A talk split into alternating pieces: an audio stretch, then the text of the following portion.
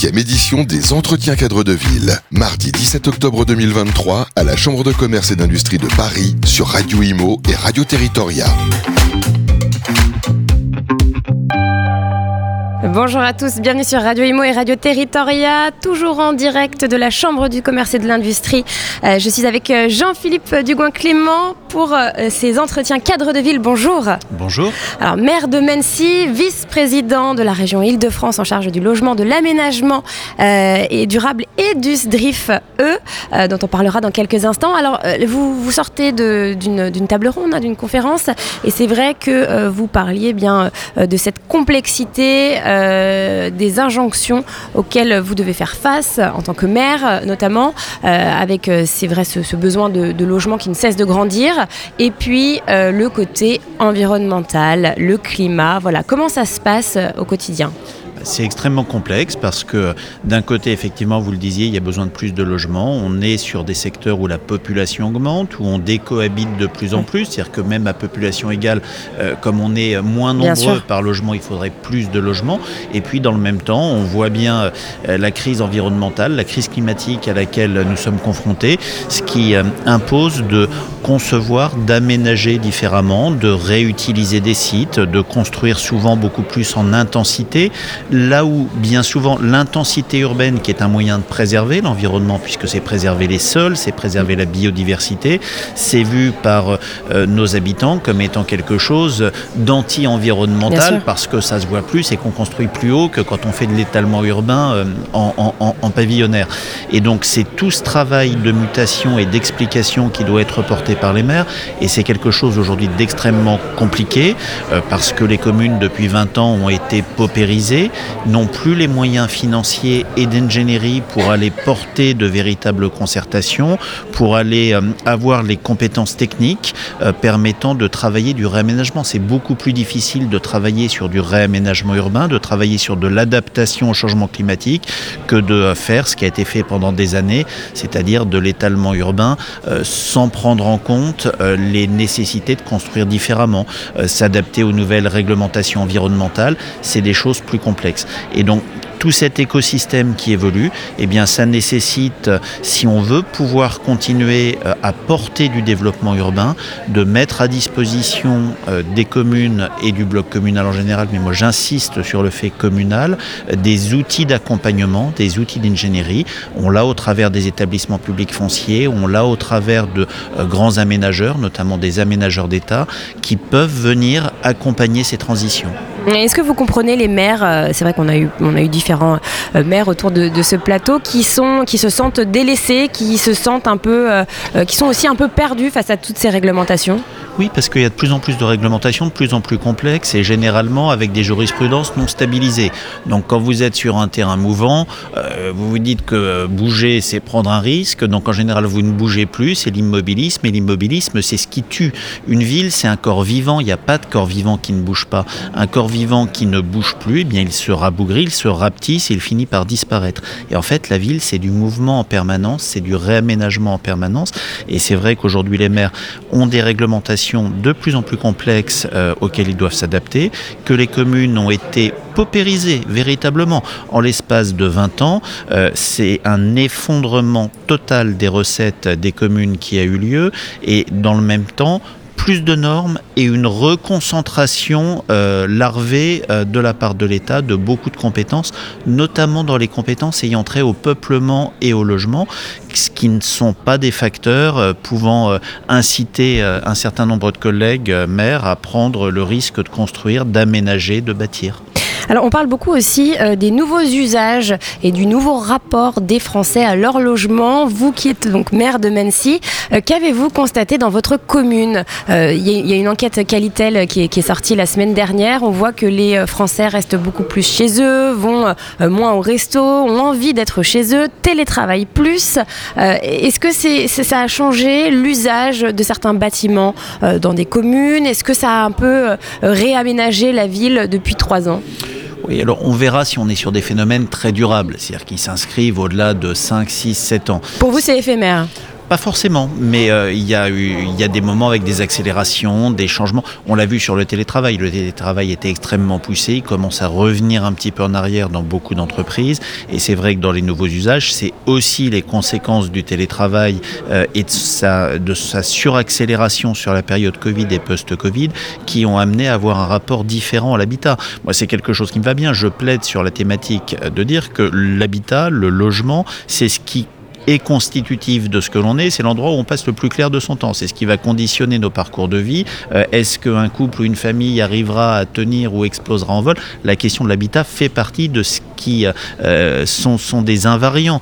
Euh, l'habitat, c'est ce qui fait l'accès au travail, l'accès à l'école, l'accès à la culture, l'accès au transport. C'est un invariant total. Pour autant, ce qui est vrai, c'est surtout ce qu'on constate, c'est un besoin de modularité de plus en plus fort et d'évolutivité de plus en plus fort des logements parce que les compositions familiales évoluent, parce que euh, le travail évolue. On peut se retrouver à travailler dans un logement, ce qui n'était pas le cas avant. Les besoins en fonction de son âge euh, sur le logement évoluent. On va avoir euh, un véritable souci avec le vieillissement de la population. Les logements sont pas adaptés. La question du quatrième âge qui arrive, mmh. du maintien à domicile et donc de ça, c'est un sujet sur lequel travaille le gouvernement. Hein. Oui, mais c'est un sujet majeur. Mm. Et en fait, euh, pendant des années, quand on parle de construction, on faisait des logements euh, type. Euh, le sujet pour moi aujourd'hui des logements qu'on va être amené à construire dans les dix années qui viennent, c'est d'avoir des logements qui soient totalement réversibles. Modulables, donc. Qui soient modulables, qui puissent être transformés également en bureaux, en locaux d'activité ou vice-versa. Alors c'est vrai qu'on en parle beaucoup. Après, tous les bâtiments ne sont pas conçus dans l'optique d'être modulables. Ça coûte plus cher aussi. et ça, ça prend bah, plus de temps à construire et à concevoir. Moi, je plaide, en tout cas dans le livre que j'ai écrit à ce sujet au mois de juin, pour que l'on impose, au moment du dépôt de permis de construire, la conception de la réversibilité Donc que ce soit obligatoire au moment de la conception. C'est quelque chose qui coûte plus cher au moment où on le conçoit, mais qui coûte beaucoup moins cher à après. long terme. Après, la réalité, où tout le monde dit aujourd'hui, bah, on peut faire du logement, on va transformer des immeubles de bureaux, sauf qu'on peut pas, euh, parce qu'ils n'ont pas été construits pour, que sur des questions de structure, sur des questions de porteurs, alors je parle même pas des questions de réglementation, alors là on est dans un pays totalement D'où les bureaux vacants qui sont, euh, qui, qui, sont énormes, qui explosent en Ile-de-France. Euh, techniquement, on ne peut pas le faire, ou alors à des coûts qui sont tellement euh, disproportionné eh bien qu'on garde des bureaux vacants. Alors après certains s'y mettent. Hein. Il y a quelques euh, entreprises qui font euh, des, qui transforment les bureaux vacants en chambres de luxe. Mais qui ne peuvent pas le faire partout. Partout, non, c'est pas possible. Et, la réalité, c'est que comme on n'a pas prévu cette réversibilité initialement, on est bloqué. On, est bloqué, on ne peut pas le faire ou à des tarifs qui sont en dehors de toute économie de marché. Mm. Et donc on se retrouve à avoir des immeubles qu'on démolit, qu'on reconstruit, ce qui coûte beaucoup plus cher financièrement. Et je parle même pas du coût environnemental en termes de bilan carbone. C'est on a fait ça pendant un demi-siècle, on peut plus continuer mm. comme ça. Un petit mot aussi peut-être sur la mobilité douce. On, voit qu'en fait le logement est un frein à la mobilité douce. Euh, les Français, euh, toujours avec euh, ce, baromètre Qualitel hein, qui a été révélé la semaine dernière, 87% des Français n'ont pas pour intention d'acheter un vélo dans les 12 prochains mois. Et la raison, c'est qu'ils n'ont pas de quoi le stocker dans leur appartement. Il n'y a pas de local à vélo. Il n'y a pas de borne de recharge pour les voitures électriques. Voilà. Est-ce que est-ce que c'est un sujet aussi qui, est important pour, euh, pour la région C'est un sujet majeur. D'ailleurs, on finance euh, assez massivement l'acquisition de vélos euh, électriques mm. ou musculaires. Mais, il faut les stocker. Sur, tous les programmes neufs, c'est des choses maintenant qui sont incluses. Mais sur le parc existant. Mais sur le parc existant, c'est ce qu'on appelle l'adaptation, c'est la transformation du parc.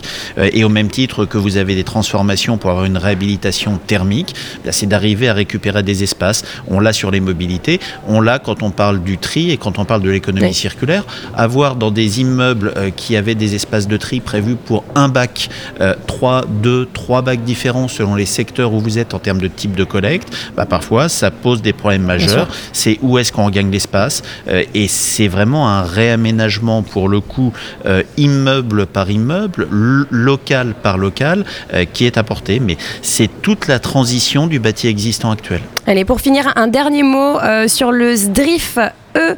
Euh, donc c'est le schéma directeur de la région Île-de-France euh, qui a été arrêté le 12 juillet euh, dernier, qui sera voté définitivement l'année prochaine. Oui, alors là, on, est en, on démarre l'enquête publique avec la consultation des PPA, les personnes publiques associées, c'est en gros l'État, les, les, les, grands partenaires, les, les, agglomérations, les départements. Euh, cette phase de consultation des PPA se termine en décembre. Euh, Février-mars, sur six semaines, l'enquête publique à destination de tous les franciliens et un vote en juin en juillet ou septembre, pardon, du, document définitif qui euh, permettra euh, à l'Île-de-France euh, de poursuivre son aménagement, mais de poursuivre son aménagement de manière beaucoup plus vertueuse, en poursuivant une réduction de son artificialisation et de son empreinte écologique comme aucune autre région ne l'a fait depuis 30 ans. D'accord, et ça, c'est ça s'est avéré. Euh, bah, vous avez fait un benchmark, j'imagine. Bah, C'est-à-dire que nous avons d'ores et déjà, sur les 30 dernières années, divisé par 4 l'artificialisation de l'île de France. Aucune autre région ne l'a fait. On est plutôt sur toutes les régions sur des extensions euh, des artificialisations sur les 30 dernières années. Après, c'est la euh, région aussi qui était la, la, plus étalée. Nous, euh. Non, non, non, on est la région la plus dense. On est la région la plus dense d'Europe. Paris est, est, pour certains de ces arrondissements, la capitale la plus dense au monde. Et il y a déjà un niveau de densité et d'intensité urbaine. Devant en la, la Chine le Japon? Euh, Mais bien sûr, Paris, pour certains de ces arrondissements, est la capitale la plus dense au monde. Paris, vous avez une densité équivalente à Manhattan, légèrement supérieure. Et euh, l'île de France, pour son secteur intra à 86, pas de la grande couronne, mais son secteur dense, euh, c'est la métropole urbaine européenne la plus dense. Donc on a déjà une intensité urbaine extrêmement forte. La réalité, c'est qu'on va continuer à renforcer euh, la lutte contre l'étalement urbain en travaillant beaucoup sur les polarités euh, de moyenne et grande couronne qui ont une capacité à se développer, à avoir leur propre attraction. Et allez, on termine avec votre livre, du coup. Où peut-on le, le, trouver? Bah, Écoutez, vous pouvez le trouver sur Internet euh, ou chez votre libraire en le commandant. Euh, L'habitat fait le citoyen, le logement entre crise environnementale et crise sociale, c'est aux éditions de l'Aube. Et c'est vraiment le postulat de dire que euh, le logement n'est pas qu'une ligne de compte, le logement, c'est pas une réglementation fiscale. Le logement, c'est d'une part le principal poste de gain de pouvoir d'achat potentiel des Français, parce que c'est notre principal poste de dépense et c'est d'une certaine manière ce qui fait nos vies en fonction du, euh, du logement qu'on occupe, du quartier où on habite et de la ville où l'on est. Bah, la question des parcours de vie est quand même extrêmement facilitée ou compliquée. Eh bien, merci infiniment Jean-Philippe Ducoin-Clément. On se retrouve très vite sur nos antennes Radio Imo et Radio Territoria. Huitième édition des Entretiens cadres de ville, mardi 17 octobre 2023 à la Chambre de commerce et d'industrie de Paris sur Radio Imo et Radio Territoria.